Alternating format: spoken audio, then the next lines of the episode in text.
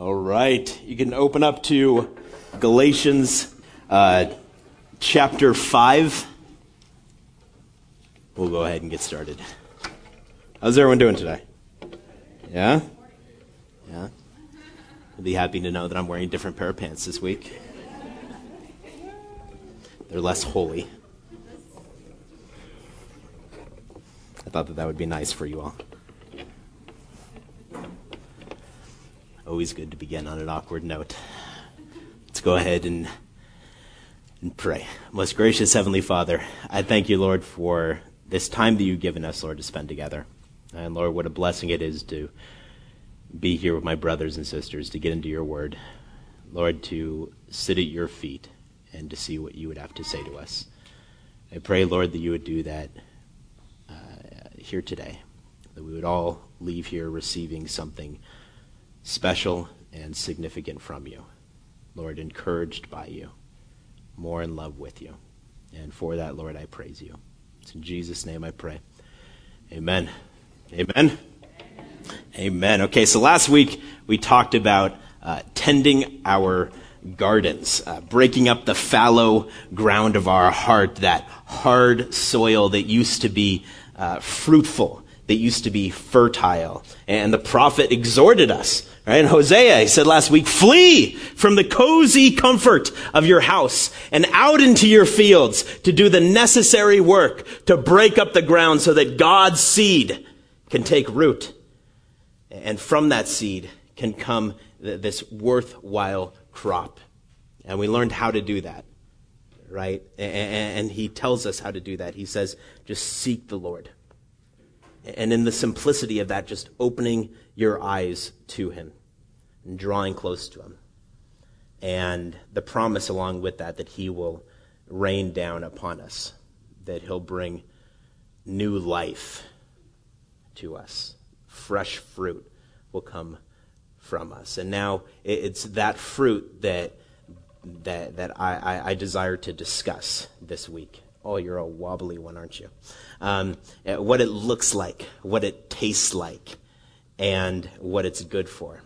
And we did the difficult week work last week, and and and now the now it's time to time to take in the harvest, time to uh, taste the fruit, and and it's a glorious fruit that we have before us. Let me give you your three points for the message if you're a note taker this week, and and I, I think you'll you'll find it beneficial to organize your thoughts according to these three points.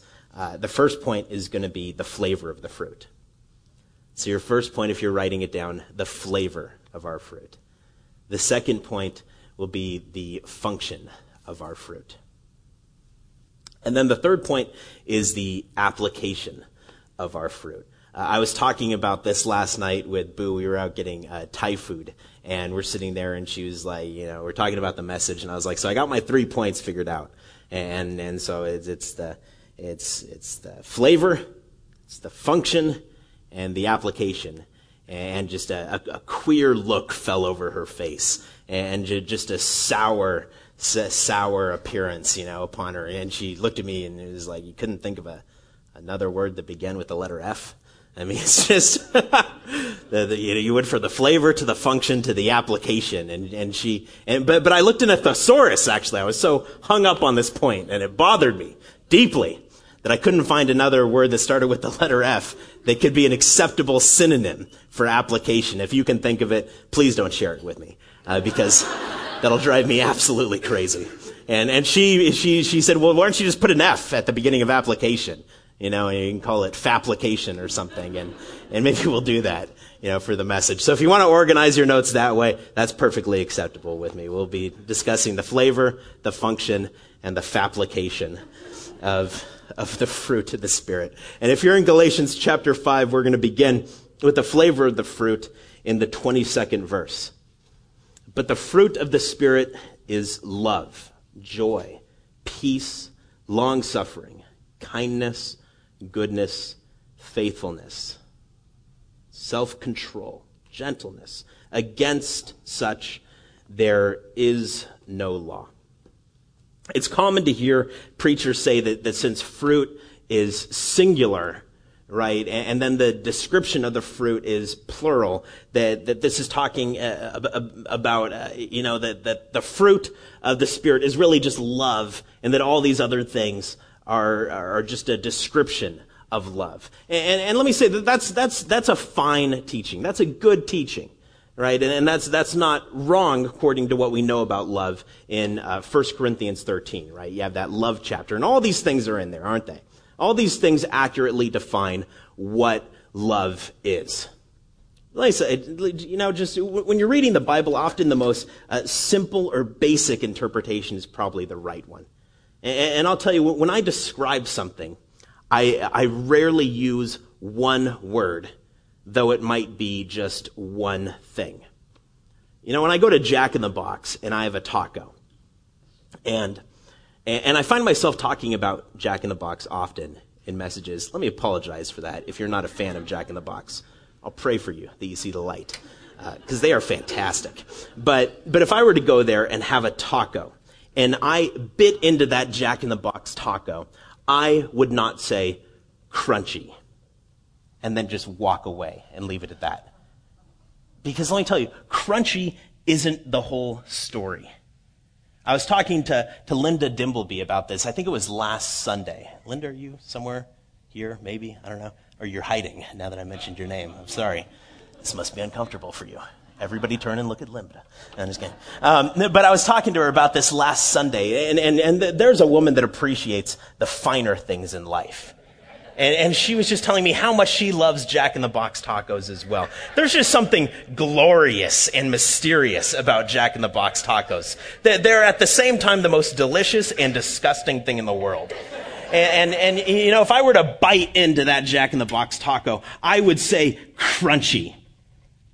But it's so much more than crunchy, isn't it? You bite into it and I'd go crunchy, but, but it's also at the same time gooey, isn't it? and it's mystery meaty and American cheesy and let's be honest, delightfully greasy. It's all those things working together in beautiful harmony as if it's a symphony written by the hands of God himself. It's a beautiful thing. And now the Spirit of God is moving upon Paul as he pens these pages. And he says, the fruit of the Spirit, the fruit that comes forth from that good seed, you bite into it and it's sweet. Ah, so sweet. That's the first flavor that grabs you. But there's all these other notes and tastes and aftertastes that come along with it. All these flavors that are part of this fruit that just come pouring out of it when you sink your teeth into it. Each one working together in beautiful harmony.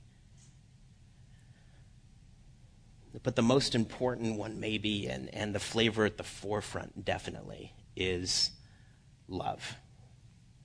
It's the first sweet flavor that comes forth from the fruit that grabs our attention and our affection. And Hosea said last week, it's time to break up the fallow ground. It's time to sow the seeds. It's time for the rain to come and water down upon us. It's time for this fruit to spring up from us. And it's not something that we can do, you know, in and of ourselves. It's not something that I would say, you know, go out there and you need to bear fruit. You know, that would be like me looking at myself in the mirror and saying, you need to grow. Let's be honest, that's not going to happen anymore. It's something that's in God's hands alone. He's going to rain down, and when He does, He will bring forth His fruit. It can only come from Him. It is flavored by Him with the perfect love of Him. That's what this fruit is all about. And it's time to bring forth fruit. And the fruit is all about love. You know, in Ecclesiastes chapter 3, Ecclesiastes is a book that, that we're all familiar with after having gone through it with Sam. You know, Solomon begins Ecclesiastes chapter 3 uh, by saying that there's a time for everything, there's a season for every activity under heaven. Hosea screams out, It's time. It's time. And there's a sense of urgency about it that we considered last week. And you couple that with Solomon, and Solomon says uh, there's a time to be born, and there's a time to die. There's a time to plant, and there's a time to uproot. There's a time to kill, there's a time to heal. There's a time to tear down. There's a time to build up. There's a time to weep.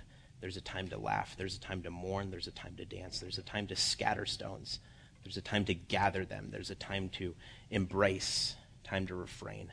There's a time to search, and there's a time to give up. There's a time to keep. There's a time to throw away. There's a time to tear. There's a time to mend. There's a time to be silent. There's a time to speak. And there's a time to love and a time to hate. There's a time for war and a time for peace.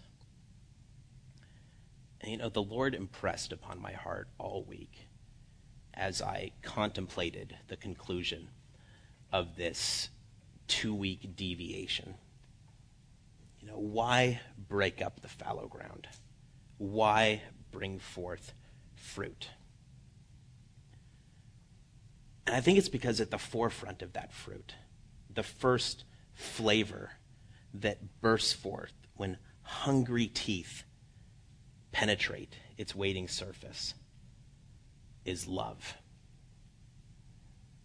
And Solomon said there's a time to love. You know, because of what Jesus did on the cross, our time for war is over. We're not at war with them anymore. He's brought in what Solomon said, which is this time of peace. And so, as a result of this time of peace, for us, it should be a time to love. Solomon says there's a time to love, and I think that now is that time. So, first, the flavor of the fruit, and it's love. And second, the function of the fruit, and it's salvation. Our second point becomes the function and its salvation. Now, the question are we saved by our fruit? Does God look out upon us and say, Oh, you're a, you're a fruity lot of folks. And it's good for you that you've done such good things and borne such good fruit. And now you're saved as a result of it. It always comes out a little bit Irish when I yell, doesn't it? I don't know why that is. Um, but no, we're not saved by that. So, how is it that the function of our fruit is for salvation? You know, one of the girls that I uh, that I tutor every Saturday, she uh, brought in her Bible yesterday, and she goes to a Christian high school, and she had a paper to write for her theology class. And of all the things that her paper could have been on, it was on abiding in the vine. It was on this whole idea of of staying connected to God. That as a result of seeking God and your relationship with God, this fruit will naturally come forth in your life. It was based on John chapter 15, a verse that we haven't talked about at all, but you'll find this idea all over the Bible uh, of, of this, this idea of fruitfulness. And out of curiosity, I asked her why. Why do we produce fruit in our Christian life? Why is it something that God is so concerned with that he writes it all over the books of the Bible? Why does God care about it so, so much? And why is it so important for us? And, and, the answer came from her, and it was a simple one, but, but I think it'll be a common one. And, and she just said, well, because he wants us to have a good life, right? And this fruitful life is a good life.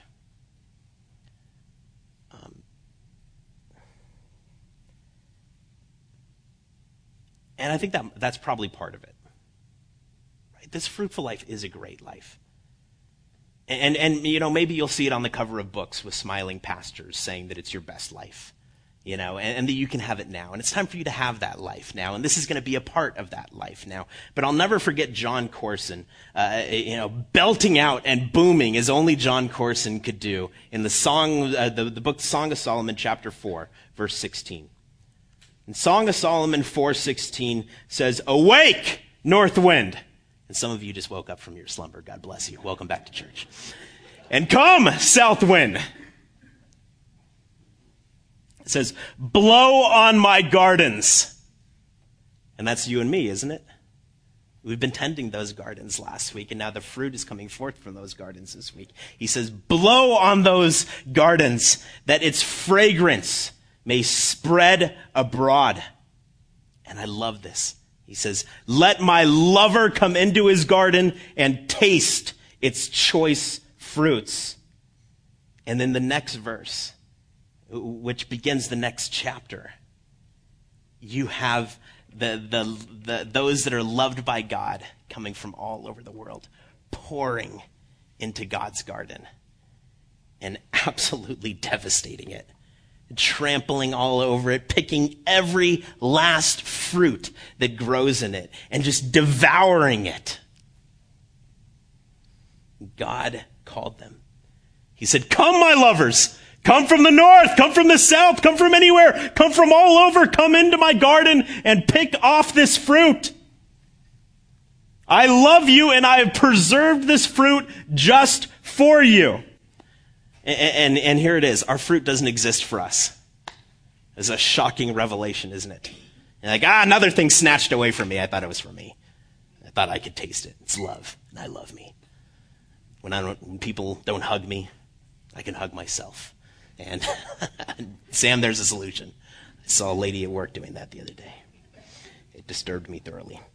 Our fruit doesn't exist for us, it exists for everybody else. And it was always meant to be a beacon that would draw the world into his garden. It was meant to be the only real place that we can come and find this kind of love that they, his lovers, would come because they're fascinated by this fruit. And when it falls upon their lips, it would open their eyes. Their ears would be ready to hear, and their hearts would be ready to receive. Our garden was meant to be a fulfillment of Romans 2 4. And you can write down the text. Romans 2 4 says that it's the riches of his kindness and tolerance and patience, that it's, the, that it's God's kindness that leads us to repentance. That's what they were all supposed to find here in our gardens when they taste our fruit. The function was to be for their salvation. It's not for us to tend our gardens, uproot our weeds, break up our soil, and then sit back and look out the window at our gardens and say, Oh, what a beautiful garden I have. So quiet and peaceful and wonderful. Oh, it's just beautiful and lovely, and I just love it the way it is, and what an accomplishment I have. No, it, it was, it was the, the, the, the, same man that says that there is a time for love, that shouts at us and says, Throw open the gates of your garden and let the world pour in. Because that's the point of it in the first place. How else will they come to know the love of God unless they taste it upon our fields that is supposed to be full of it? Lest they sink their teeth into it and the fruit drips from their lips. And they say, this is where it's at. And I've come from all over searching for it my whole life, not finding it everywhere. I found it here. It's in God's garden. And, and, and these people that God loves, He says, come and you'll taste it there. You'll taste, you'll taste how much I love you.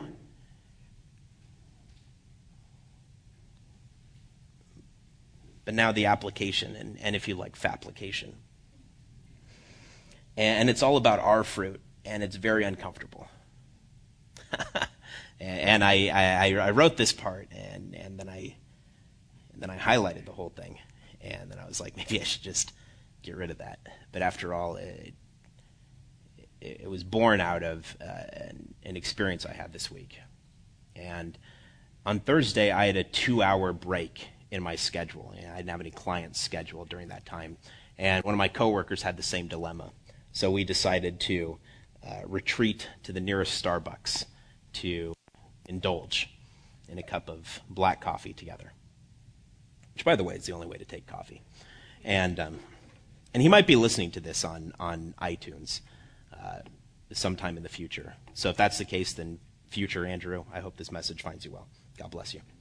Um, we're sitting across from each other uh, out there in the patio area of the Starbucks, and we're talking about books, and we're talking about politics, and uh, we're talking about relationships, and the conversation turns to religion. And I could tell that our conversation was already making the ladies behind him very uncomfortable. Um, but but not thinking of what's best for them and really just thinking of what's best for myself. Out of curiosity, I asked him how he felt about Christianity.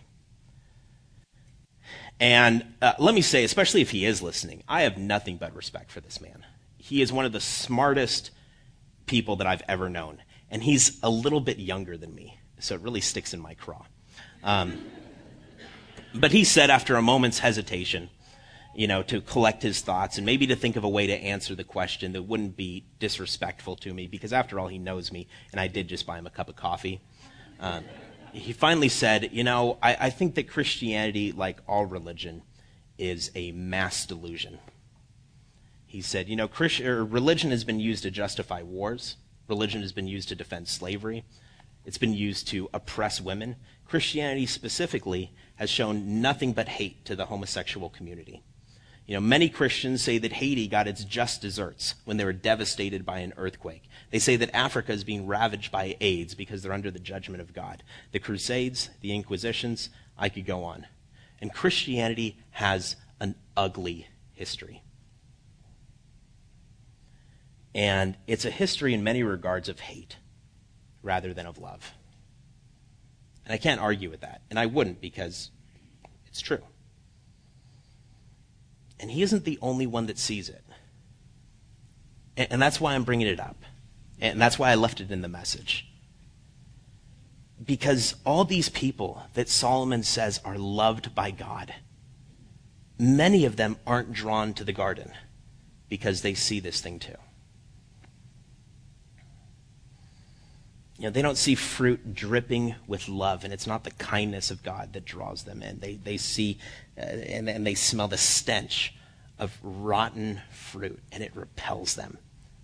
They see fruit that is black and swollen with hatred and judgment. And in a world still curious and peering over the fence at us to see what's upon the fields in our garden they, they find pious fruit that has little to do with strangers and even less appeal to them. And I said, Andrew, I'm not going to argue with you. I'm not going to try and persuade you. All I can tell you is this this, this thing was never supposed to happen biblically, and it's not even the way it was in the second century. And then I shared with him a story and it's a story that I want to share with you as we make our way towards our conclusion ever so slowly. Um, you see, the world is always peering over our fence in curiosity to sneak a peek at this fascinating fruit that grows in our garden. And in the second century, it was the Emperor Trajan. And, and he sent out his proxy, Pliny the Younger to pluck up two fruit bearing Christians at random. And so that's exactly what he did. Snatched up two Christian women. And his task was to interrogate them. And after all, it was the second century, and Christianity was somewhat new, and it was just spreading wildly. And it had come to the attention of the emperor, and, and it was considered a threat uh, to the empire. And, and so he interrogated these two women. He tortured them. And eventually, when he had come to the conclusion concerning their fruit, he killed them. And after their ex- execution, he wrote a short letter that he sent back to the emperor. And it said simply this I've found nothing but a dismissible sort of cult carried to extravagant lengths they simply love one another. And I said, That's what it was always supposed to be about, Andrew. that's what was always supposed to be in our garden. That when the world bit into us to gain an opinion about us, when they gained all there is to know about us, it was supposed to be the story of love. It was supposed to be that love that burst through the surface and overwhelmed everything else. It, it was supposed to dance upon their palate and, and overwhelm their senses to leave them with a lasting memory of a love that transcends every other human experience because it's a love that only comes from God. He said they simply love one another. You know, Jesus said, This is how they'll know that you're my disciples. This is how the world will know that you're my people, is your love for one another. This is what it should mean to be a Christian. This should be our report and reputation. That when they're sitting around sipping coffee and talking to one another, that, that they can be asked, What are your thoughts about Christianity? And they would well say, I don't know much about those people, but I do know this, that they, they love one another. And I love the story, and I told it to Andrew. And, and then I said what I usually say when I tell this story that, that what I really want is for the Pliny the Younger of our day not to say they love one another, but just to simply say they love. Period. End of story. Because that's who God is, and that's how God feels. He just loves. And he exhorts us to do the same in His Word over and over again. You know, last night uh, at about uh, one in the morning, I concluded the message here, and and I couldn't sleep. And maybe I should have just left the message alone here. Maybe some of you are like, I know we're 15 minutes early, but that Jack in the Box taco sounded really good. um, I won't keep you much longer, I promise but it felt like there was something obvious and honest missing from our application. And it is something that I uh, felt as if I would be doing a disservice if I left out. Because you and I both know that it's not that easy, is it? Um, it's not easy to love everyone all the time. It's easy to love some people some of the time. But even my favorite people, I find it difficult to love all the time. Uh, because people are just a nasty, wicked, unlovable bunch of folks. And I know because I'm one of them. and maybe some of you find it difficult to love me. You shouldn't because I'm delightful. but I find, I find that the more I know someone, uh, the easier it is to not love them. The closer I get to them, the more information I have about them. And you're shaking your head. Thank you for being honest in church. Isn't that what we're supposed to do here? All the rest of you are like, not me. Love everyone. I am the beacon of love in the garden. Get over yourself. the closer I get, the more information I gather, it, it gets harder and and people begin i mean even the best of people begin to let their guard down. And they could be disrespectful you know or unappreciative or just downright rude. And, and and we all feel it from time to time. Some people you know you just want to pull back your good fruit and just give them a heaping helping of rotten fruit and just say here you go because you deserve it. Now now let me let me ask how easy would it be for God to not love every last one of us? You know, last week we talked about the omnipresence of God, right? How he's how he's everywhere. Uh, this week let's talk about the omniscience of God. Because of the omniscience of God, he knows everything. he knows everything about everyone. And because he knows everything about us, it would be very easy for him to not love us. But he does.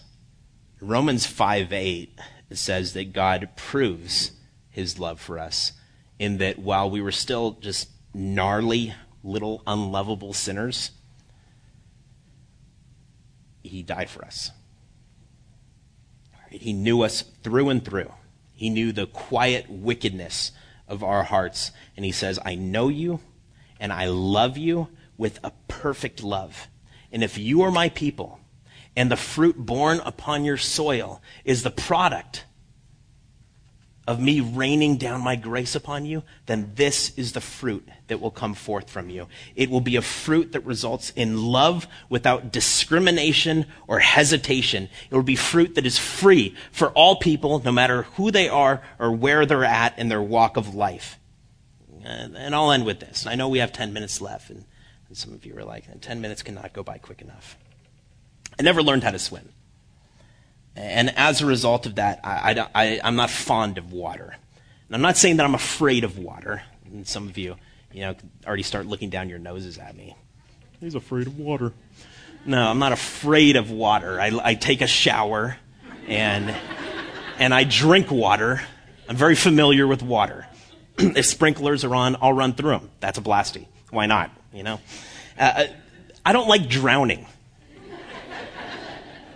Can any of you argue with me on that? Like, sissy, doesn't like drowning. No, I mean, drowning is terrible. That seems like the worst thing ever. And because I don't know how to swim and I don't like drowning, I stay out of deep water.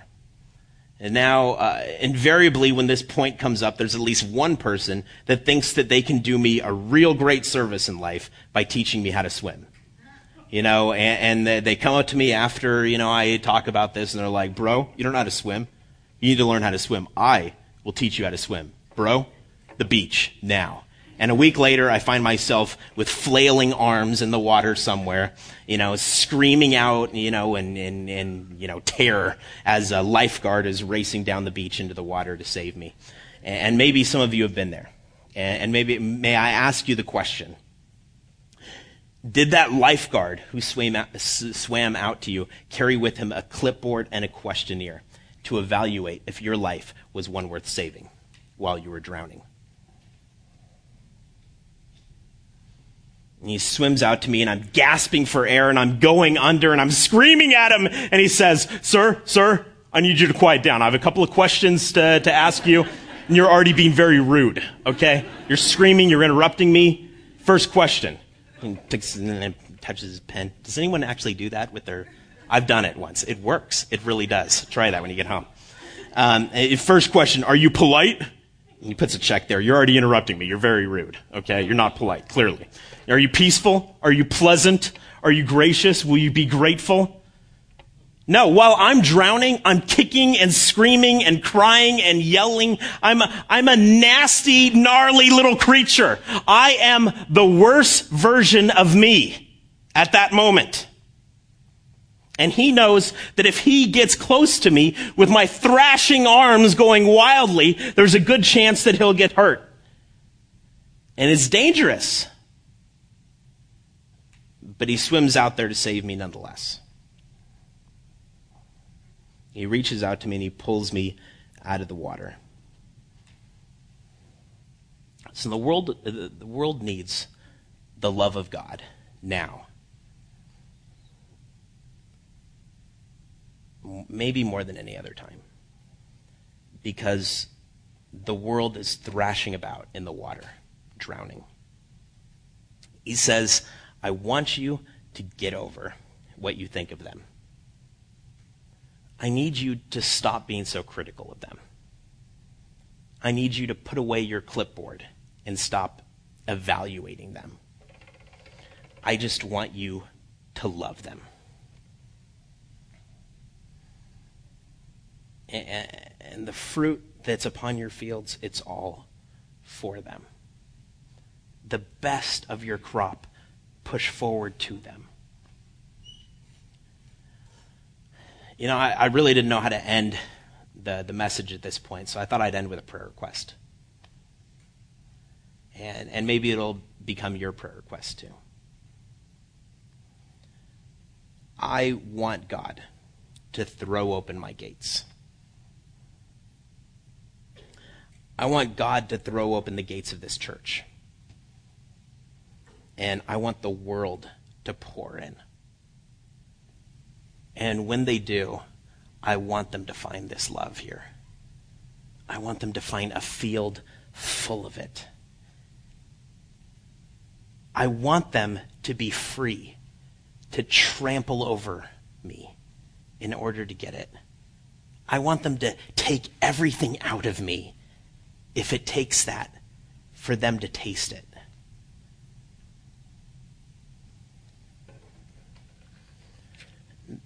They, they can kick, they can scream, they can thrash about, they can make it impossible for anyone to love them.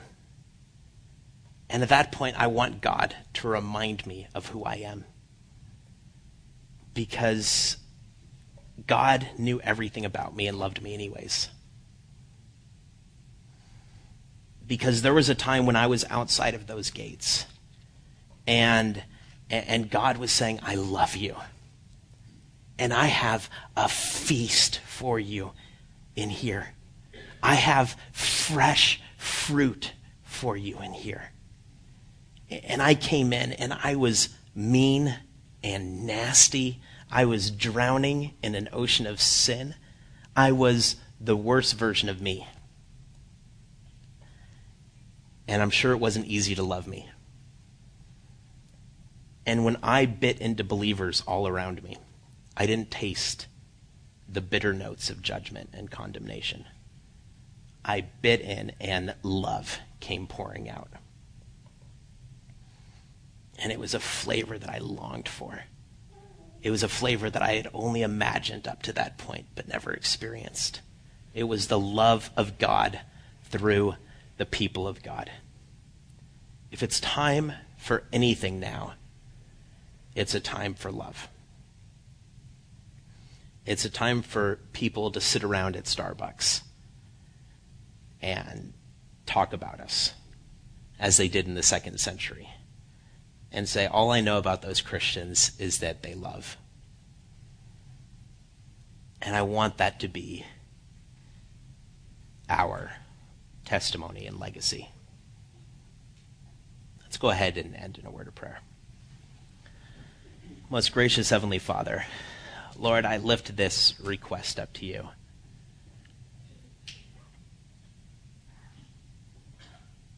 Lord, we spent two weeks now breaking up that fallow ground, that hard ground, so that you can pour down upon us, so that through that you could bring about fruit that is worthwhile in us, fruit that is bursting with your love for this world that you love. Lord, you called them from everywhere in the world, from the north and from the south, and they're peering over the fences to see what kind of fruit we've got. I pray that in me, I pray that in us, they would find fruit that can only come from the Father. Fruit that has nothing but your agape love in it. A love that knows all and that loves completely. Without a moment's hesitation, without a single reservation, you offer it to us. Lord, I thank you. And I praise you for that. It's in Jesus' name I pray. Amen. Amen.